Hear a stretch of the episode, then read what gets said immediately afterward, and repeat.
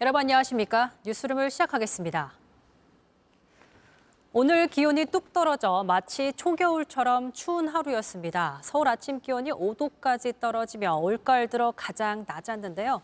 설악산에선 올해 첫 눈까지 관측됐습니다. 첫 소식 이혜원 기자입니다.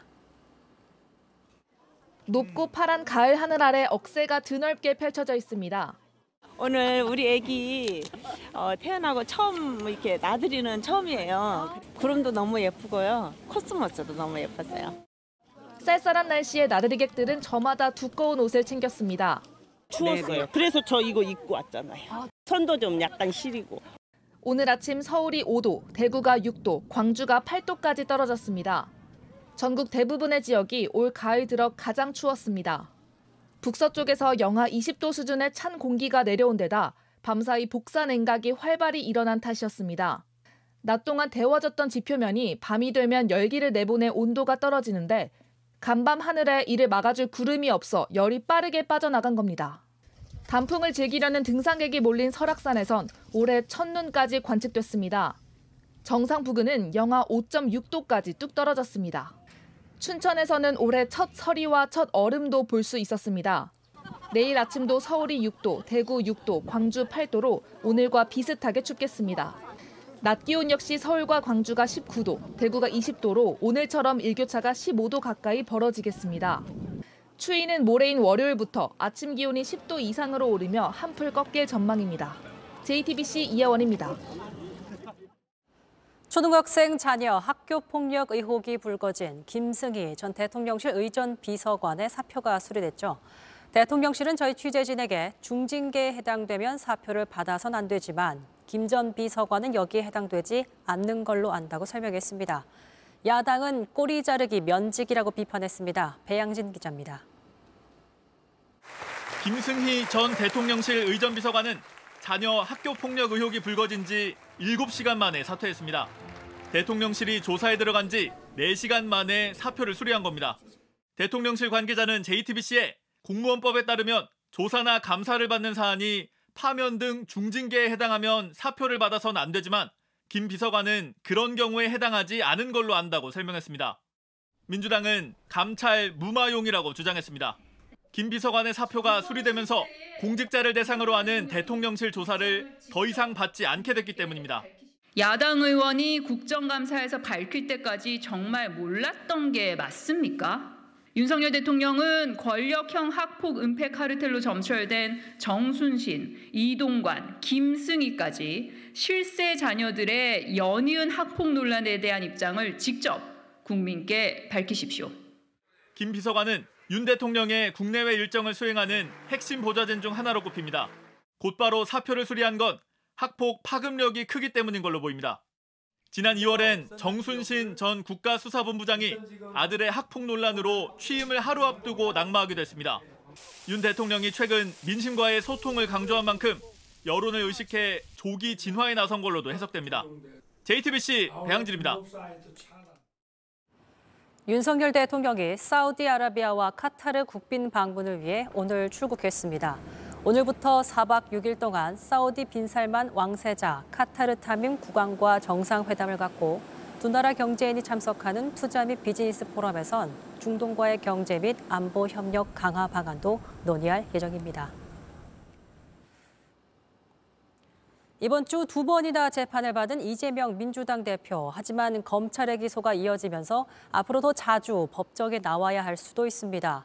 본격적인 공방이 시작된 대장동 재판에선 검찰과의 신경전도 계속됐는데 이 대표 측은 이혼 재판 같다고도 했습니다. 조혜연 기자입니다. 이재명 민주당 대표는 이번 주 사흘 간격으로 두 번이나 재판에 나왔습니다. 이번 주에만 두 번째 재판 출석인데 시즌 치료가 훨씬 취재진의 질문엔 입을 닫았지만 법정에선 달랐습니다. 누룽지 긁듯 이익을 다 환수하라는 건 공산당 같은 논리라고 검찰에 날을 세웠습니다. 검찰도 물러서지 않았습니다. 가마솥에 직접 밥을 지은 사람이면 자기 밥은 챙겨야 하지 않겠냐며 누룽지만 있으면 된다고 하는 건 맞지 않다고 맞섰습니다. 세세한 내용 하나하나 모두 양쪽의 신경전이 벌어졌습니다. 이 대표 측 변호인은 감정적으로 대립하는 이혼 재판 같다고 말하기도 했습니다. 이 대표의 대장동 의혹 재판은 다음 달에만 벌써 다섯 번 예정돼 있습니다. 여기에 격주 금요일마다 열리는 공직선거법 재판을 더하면 매주 두 번 법정에 나와야 할 수도 있습니다. 최근 검찰이 추가 기소한 백현동 개발 비리, 위증교사 의혹의 재판까지 시작되면 이 대표의 재판 리스크는 더 커질 수밖에 없습니다. JTBC 조혜연입니다. 충북 보은의 터널에서 고속버스가 15인승 승합차를 들이받아 4명이 숨지고 9명이 다쳤습니다. 인천과 경기 부천에선 화재도 잇따랐습니다. 주말 사건 사고 이은진 기자가 보도합니다. 버스 앞유리가 완전히 깨졌습니다. 앞바퀴는 모두 뜯겨나갔습니다. 승합차 뒷부분은 형체를 알아보기 힘듭니다. 오늘 아침 8시 55분쯤 충북 보은군의 수리티 터널에서 고속버스가 앞서가던 15인칭 승합차를 들이받았습니다. 충격 때문에 한 100m 정도는 앞으로 나가셨으니까 앞에 3열 의자, 의자까지가 다 그냥 캔처럼 다 찌그러져 있었어요. 승합차에 타고 있던 60대 남성 4명이 숨지고 7명이 병원으로 옮겨졌습니다. 승합차에 있던 11명은 오랜 친구 사이로 울산으로 나들이를 가던 중이었습니다. 저 초등학교 동창 모임이시라고 하더라고요. 이래 네, 놀러 가는 중이셨고 전방주시 테마를 추천, 추천하고 있는 거죠. 60대 버스 기사와 승객 한 명도 치료를 받고 있습니다.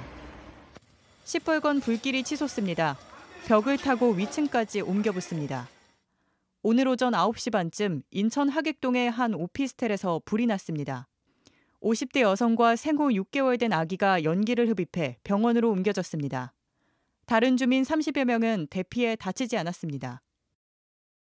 오늘 새벽 2시 55분쯤엔 경기도 부천의 한 오토바이 창고에서 불이 났습니다. 2층짜리 창고와 안에 있던 오토바이 70여 대가 모두 탔습니다. 다친 사람은 없었습니다. JTBC 이은진입니다. 전국 곳곳에서 소바이러스성 질병인 럼피 스킨병 확진 사례가 나오고 있습니다. 국내 첫 사례는 어제 충남 서산 농장에서 나왔으며 오늘은 경기 평택과 충남 당진에서도 확진 사례가 잇따랐습니다.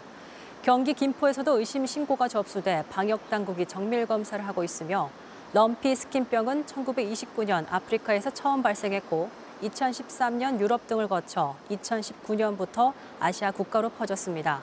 소 몸에 단단한 혹이 나고 고열과 식욕 부진 등의 증상이 나오는데 배사율은 10% 미만으로 알려져 있습니다.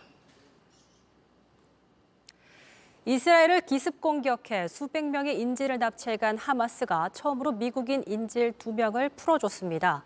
미국과 유럽연합이 인질 보호를 위해 이스라엘의 지상전을 막고 있다는 분석이 나오는데 바이든 대통령은 이를 인정했다가 곧바로 철회했습니다. 로스앤젤레스 홍지은 특파원입니다. 차에서 끌려 나온 여성 두 명이 적십자 차량으로 향합니다. 하마스가 미국인 인질 두 명을 풀어주며 공개한 영상입니다.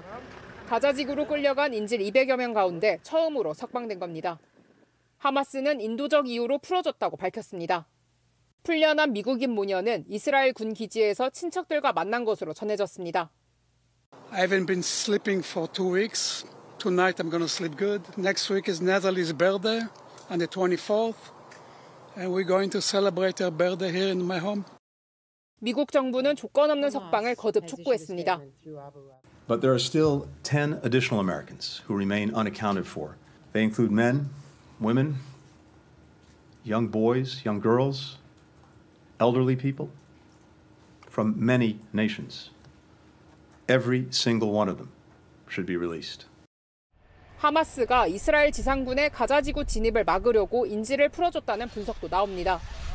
블룸버그 통신도 미국과 유럽연합이 인질 석방을 위한 시간을 벌려고 지상군 투입 연기를 압박하고 있다고 보도했습니다. 이런 가운데 바이든 대통령은 이스라엘의 지상전이 연기돼야 하느냐는 질문에 그렇다고 답했습니다.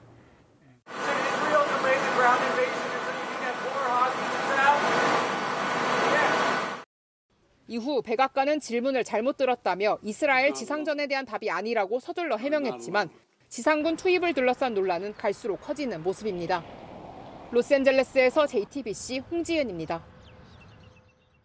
하지만 이미 가자 지구 주변에는 이스라엘 탱크와 병력이 집결해 있습니다. 미국과 이스라엘이 하마스를 축출한 뒤 임시정부를 세우는 방안을 검토 중이란 보도가 나온 가운데 민간인들의 유일한 탈출구이자 보급로인 가자지구 남부 라파 검문소가 조금 전 열려 구호 물품이 들어가기 시작했습니다. 백희연 기자가 전합니다.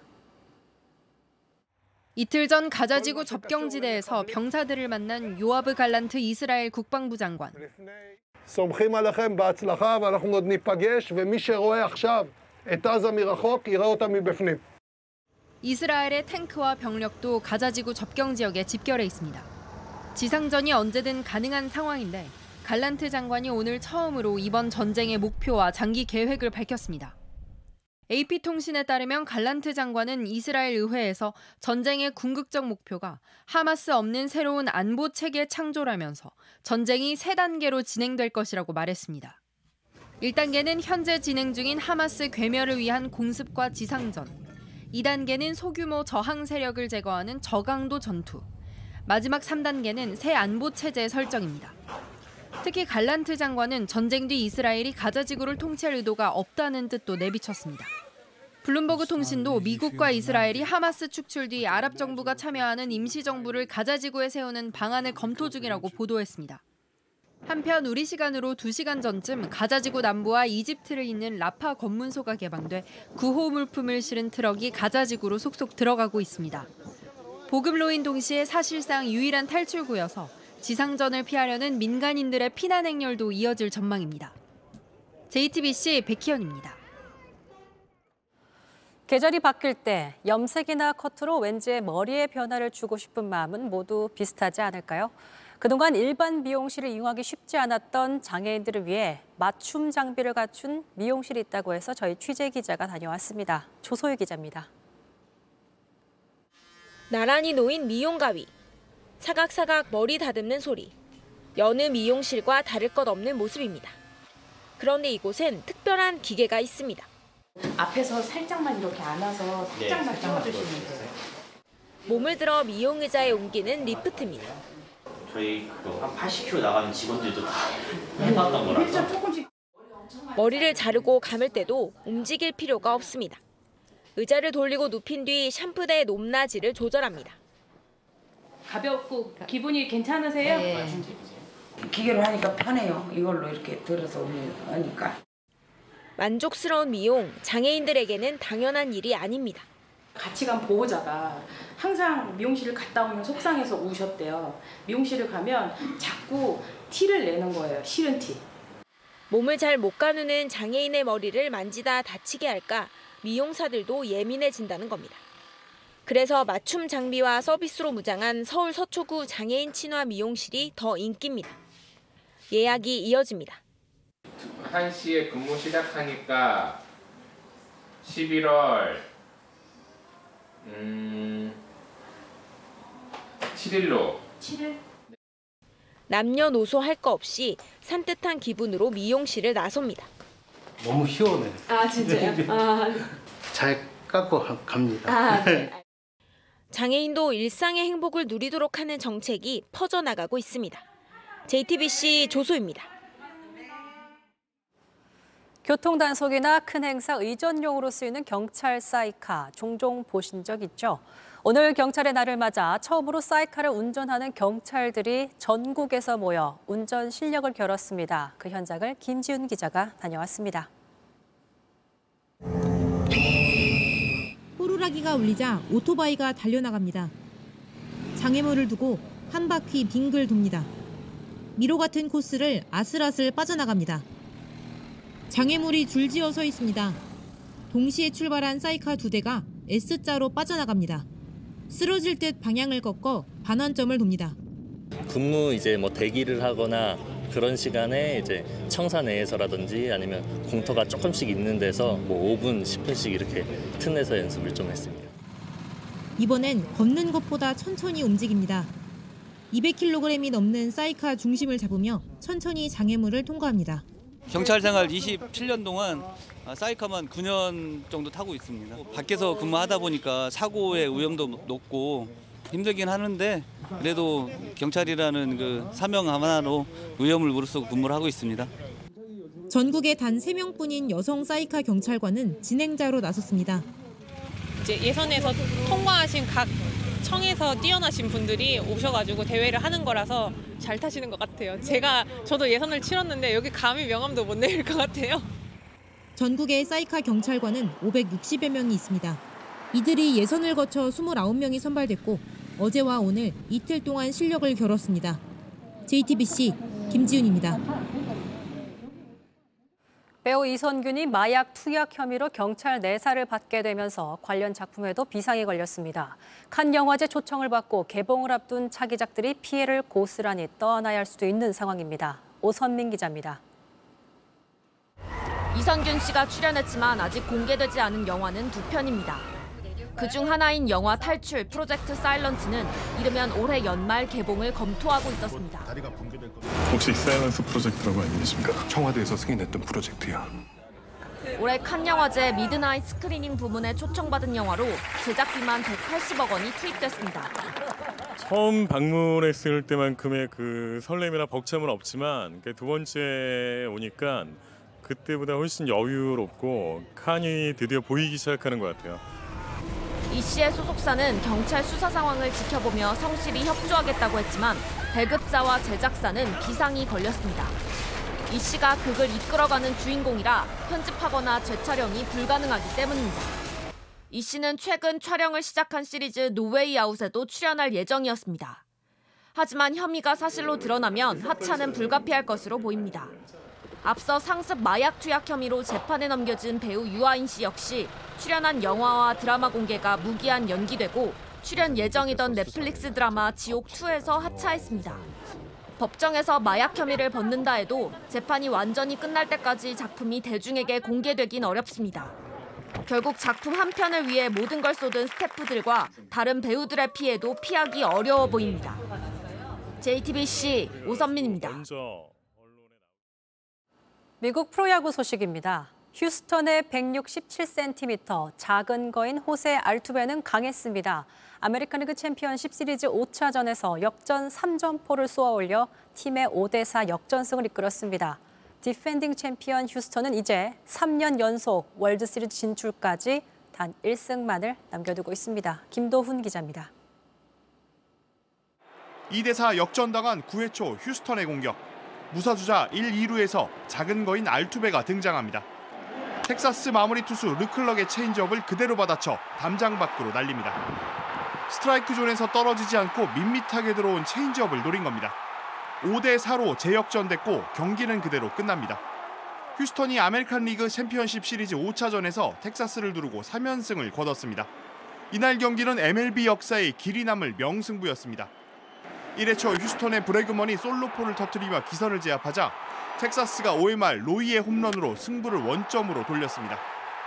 동점을 허용한 휴스턴이 6회 초 아브레유의 1타점 적시타로 다시 달아나자 텍사스가 6회 말 가르시아의 왼쪽 담장을 넘기는 3점포로 4대 2로 뒤집습니다. 8회 말엔 왼팔에 맞은 볼에 격분한 가르시아가 상대 포수에게 달려들자 양팀 선수들이 더그아웃을 박차고 나와 뒤엉켰습니다.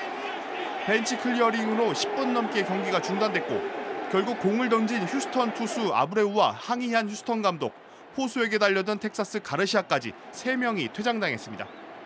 휴스턴은 앞으로 1승만 더 추가하면 3년 연속 월드 시리즈에 진출하게 됩니다.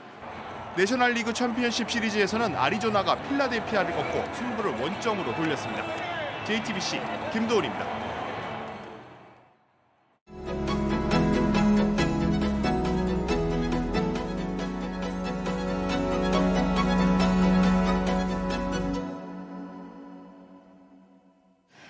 작품마다 섬세하고 깊이 있는 연기로 사랑받는 분이죠. 오랜만에 드라마 복귀에 이어서 이번엔 처음으로 연극 무대에 섰습니다. 배우 한예진 씨를 뉴스룸에 모셨습니다. 안녕하세요. 안녕하세요. 어, 반갑습니다. 반갑습니다. 어, 사하십니다.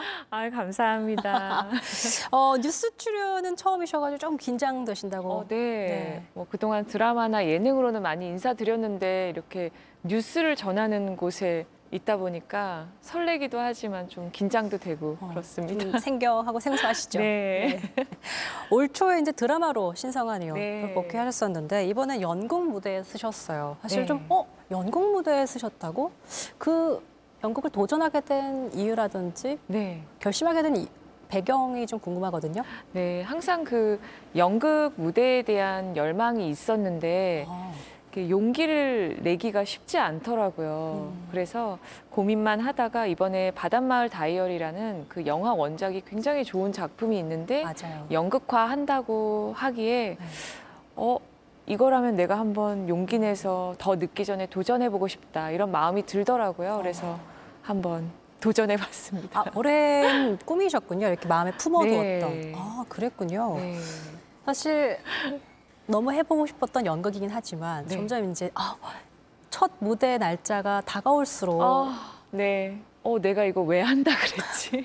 부터 네. 꿈을 꾸는데 정말 대사가 하나도 생각이 안 나는 그런 꿈을 꾸기도 하고 여러 가지 막 자다가 깨기를 막 수십 번 막 그렇게 했었어요. 그러면 또 일어나셔서 또 대본 보시고. 네, 불안해서 대본을. 손에서 놓을 수가 없더라고요. 어. 네.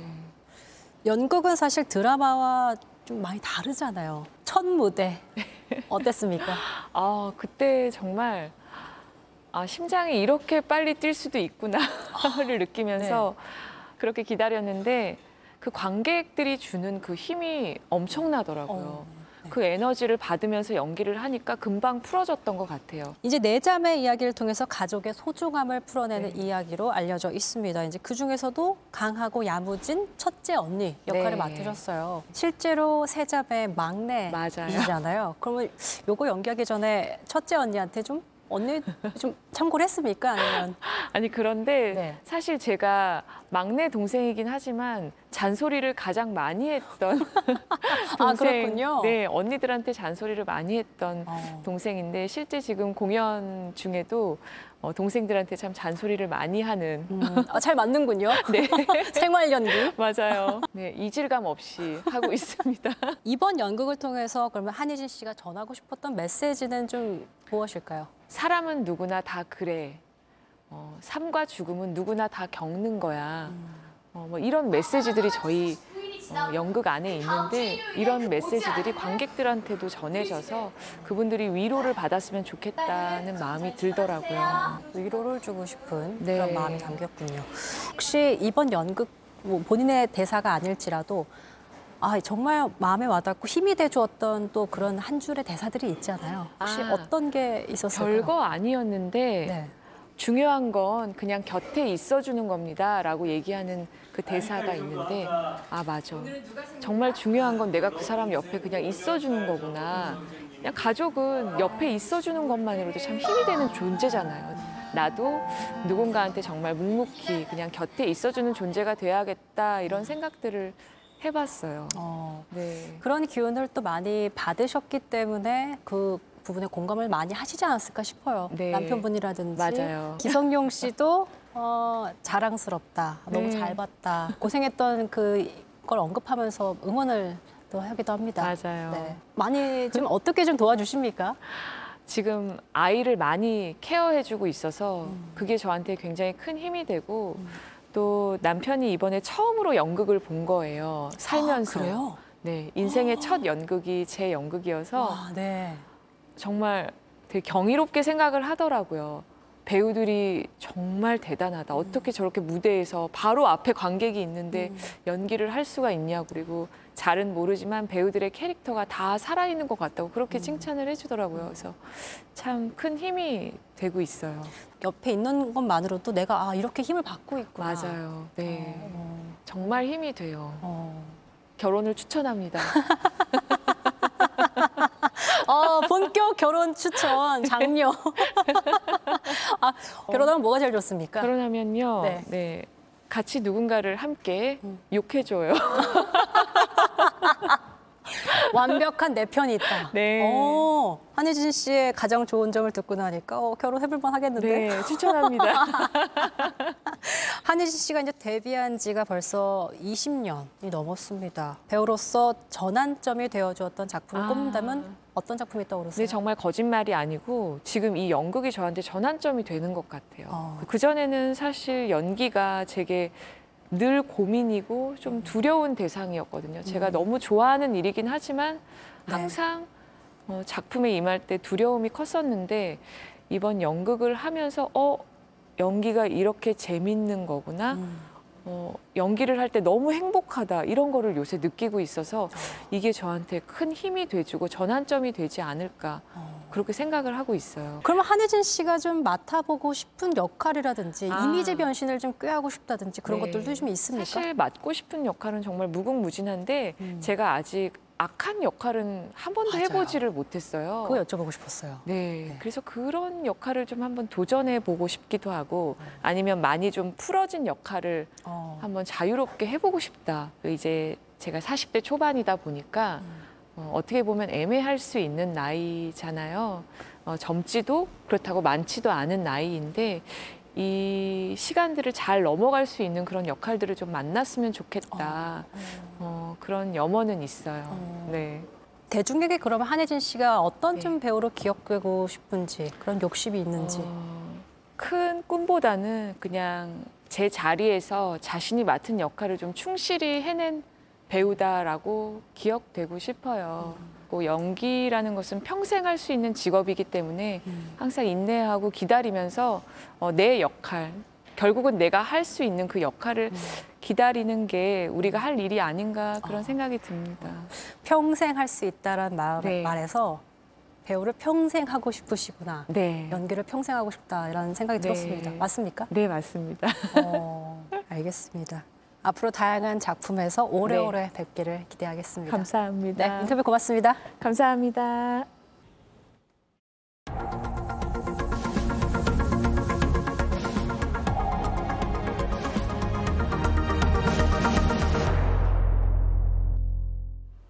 끝으로 날씨입니다. 일요일인 내일도 오전엔 쌀쌀하다가 오후에는 기온이 점차 오르겠습니다. 아침 최저 기온은 서울과 대구 6도, 광주 8도로 오늘과 비슷하겠습니다. 낮에는 아침보다 기온이 크게 올라 전국이 17도에서 21도 사이로 선선하겠습니다. 외출하실 때 따뜻하게 챙겨 입으시는 게 좋겠습니다. 뉴스룸이 준비한 소식은 여기까지입니다. 시청해주신 여러분 고맙습니다.